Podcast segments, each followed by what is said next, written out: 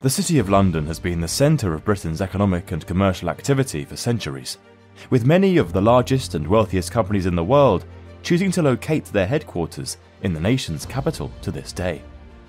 However, none of these modern businesses can compare to what was undoubtedly the most powerful multinational corporation the world has ever seen.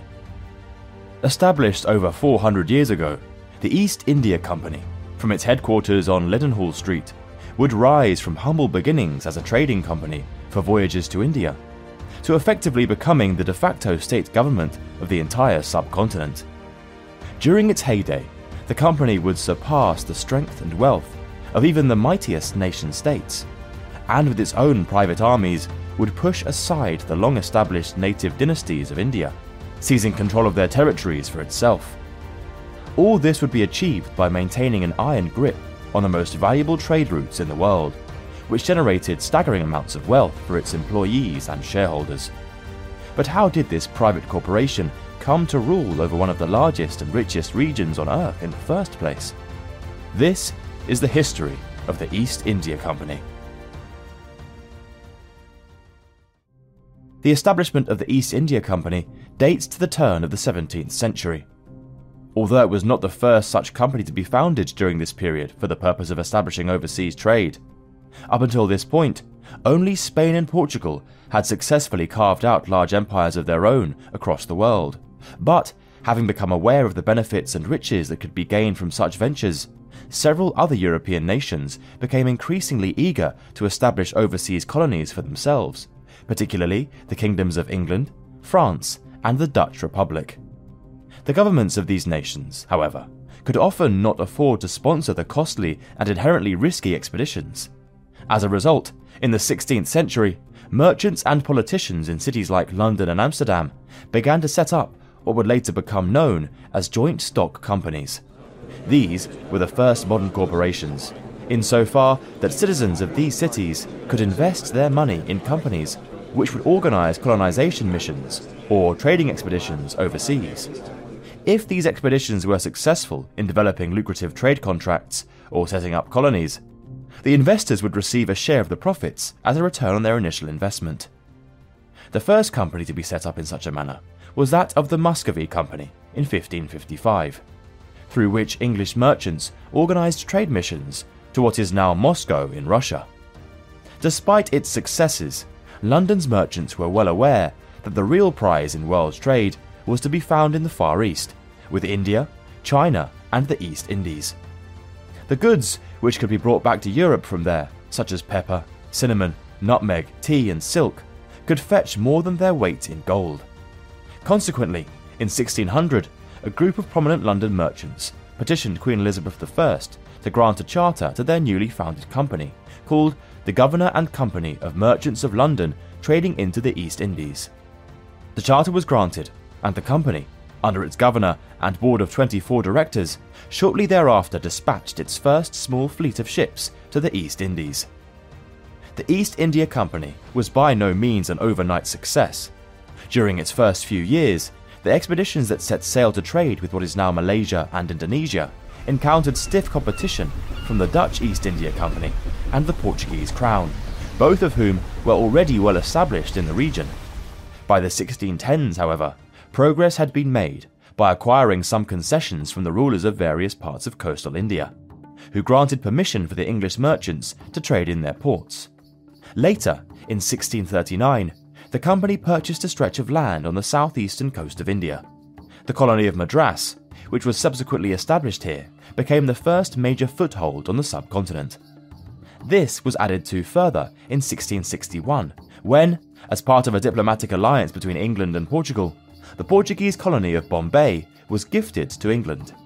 The East India Company soon established itself there as well, and thus, by the second half of the 17th century, there were numerous coastal colonies that the company would look to expand itself further from in the coming decades. The activities of the East India Company were not confined entirely to the continent of Asia. While they did little to intervene in the Americas, where other joint stock companies had monopolies from the English crown, they did involve themselves from an early stage in the African slave trade. Not long after the company had established its presence in India, it began purchasing slaves from parts of eastern Africa, such as Mozambique and Madagascar, in order to avoid a conflict of interest with the Royal African Company, which controlled the slave trade on the western coast of the continent. But, unlike the Royal African Company, the East India Company did not focus on transporting large numbers of slaves across the Atlantic to the Americas, and instead shipped slaves across the Indian Ocean to India and the East Indies. Many of these slaves were forced to work in the company's factories and workshops in places like Madras and Bombay, where cheap labour was used to increase shareholder profits back in London. Throughout the remainder of the 1600s, the East India Company grew modestly, but for the most part was overshadowed by its larger and more competitive Dutch counterpart. Tensions between the two trading companies grew and eventually escalated into a series of conflicts between their respective nations with the Anglo Dutch Wars being fought in the latter half of the 17th century. The company's fortunes would change for the better in the following century, however, with a series of military conquests in India, which would set it on the path to becoming the most powerful corporation in human history. A key figure to the success of the East India Company during this period is that of Robert Clive. Having joined the company at just 20 years of age, Clive quickly rose through the ranks during the late 1740s, and by the early 1750s had become a senior officer within its operations in India. By this point, the company had recruited thousands of British and Irish soldiers for its own private army, and had gained allies amongst the smaller states of India, through which it could call on for reinforcements in the event of military engagements.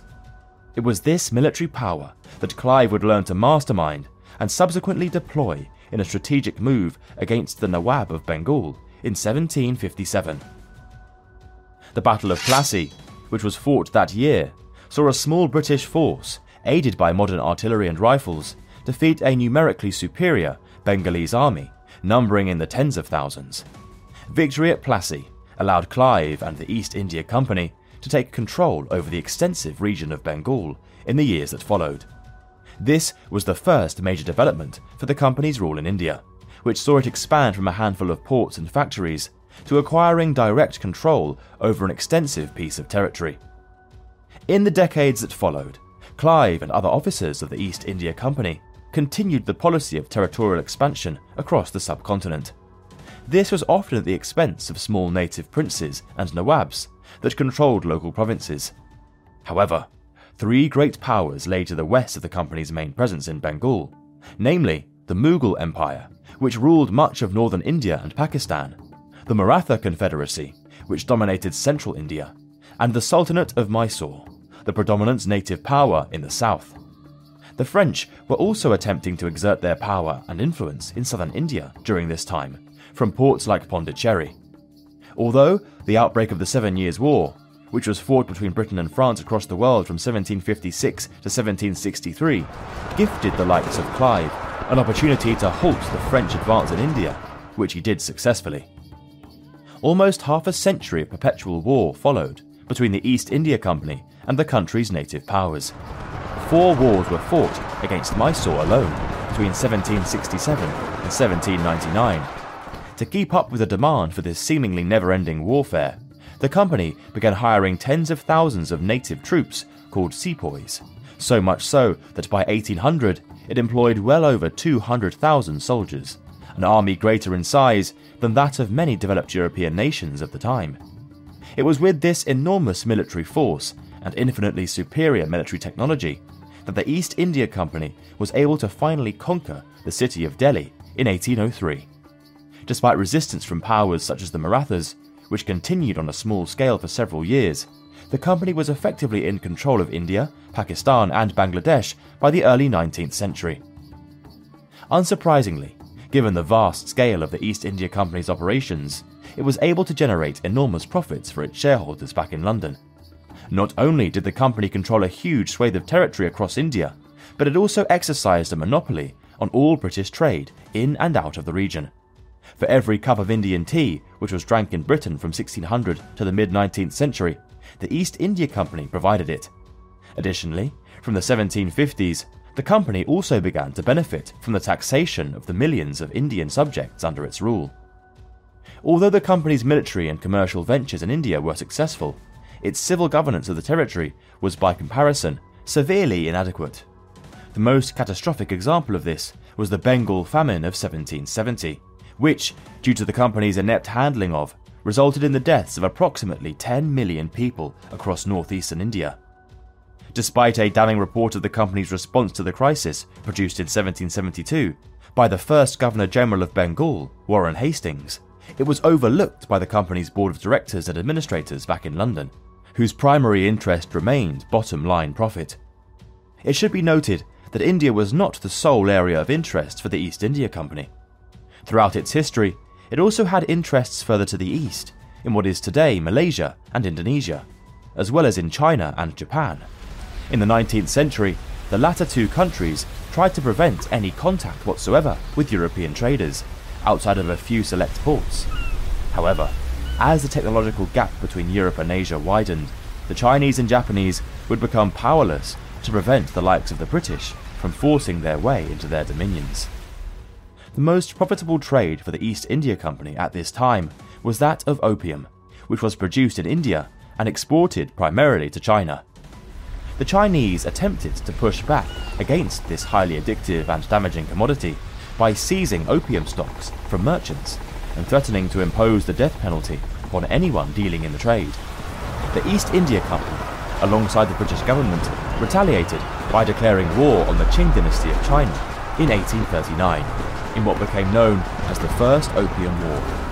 By its conclusion in 1842, the British had seized control of Hong Kong Island, and the Qing dynasty was forced to abandon its policy of isolation and reluctantly open its ports to British and other European merchants. In little over 200 years, the East India Company had expanded from a handful of coastal trading posts to controlling some of the most valuable lands and trade routes in the world. However, nothing could prepare it for the calamitous and abrupt downfall that was to come. In 1857, a widespread native rebellion against company rule broke out across India. This was driven by a wide range of grievances, many of them concerning the methods of governance that the East India Company had employed. For instance, there was a perception that the taxes which the company had imposed in the country for decades were excessive, and many of the local Indian nobles and princes, whose ancestors had ruled the kingdoms and states that had been annexed by the company since the 18th century, believed it was now time for them to reassert their independence. Certain parts of the country, such as Bengal and the old colonies of Madras and Bombay, were relatively unaffected by the revolt.